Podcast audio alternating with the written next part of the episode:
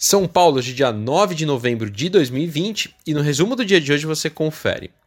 Bom, por aqui o Bovespa teve forte alta de 2,57% aos 103.515 pontos, com os investidores reagindo à vitória de Biden nas eleições presidenciais americanas, além da notícia de que a vacina da Pfizer obteve resposta de 90% de efetividade contra o coronavírus.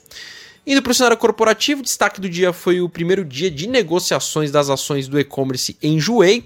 Os papéis fecharam em forte queda de 4,78% a R$ 9,76.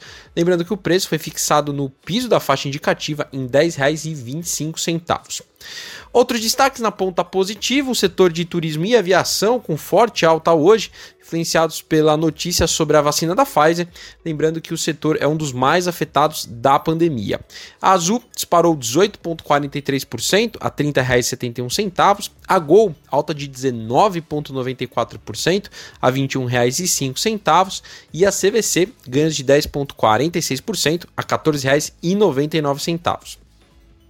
Ações da Petrobras ON Petro 3 alta de 10,22% a R$ 21,90 e a Petrobras PN, a Petro 4, ganhos de 9,42% a R$ 21,61, com o preço do petróleo em forte alta devido ao otimismo dos investidores.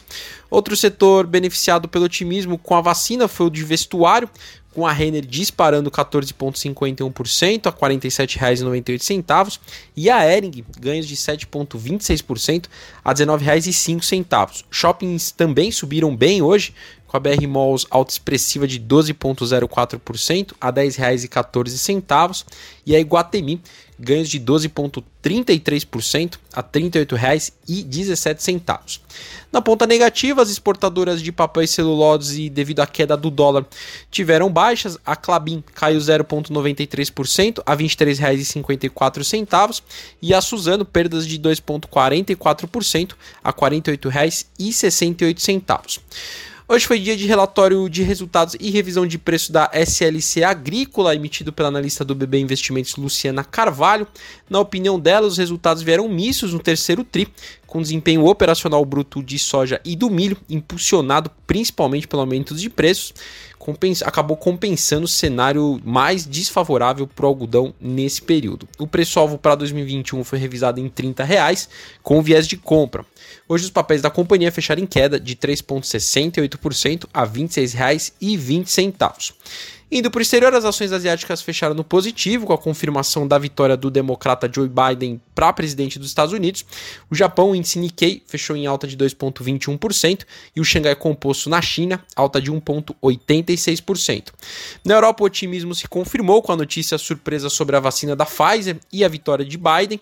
O índice pan-europeu Stock 600 teve forte alta de 3,98%.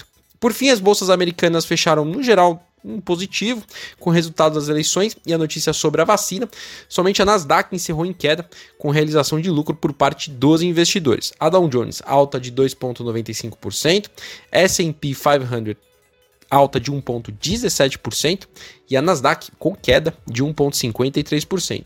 Bom, sou o Fábio Capone do BB Investimentos. Diariamente estaremos aqui no Investimento em Foco, trazendo um resumo do dia do mercado para você. Até a próxima!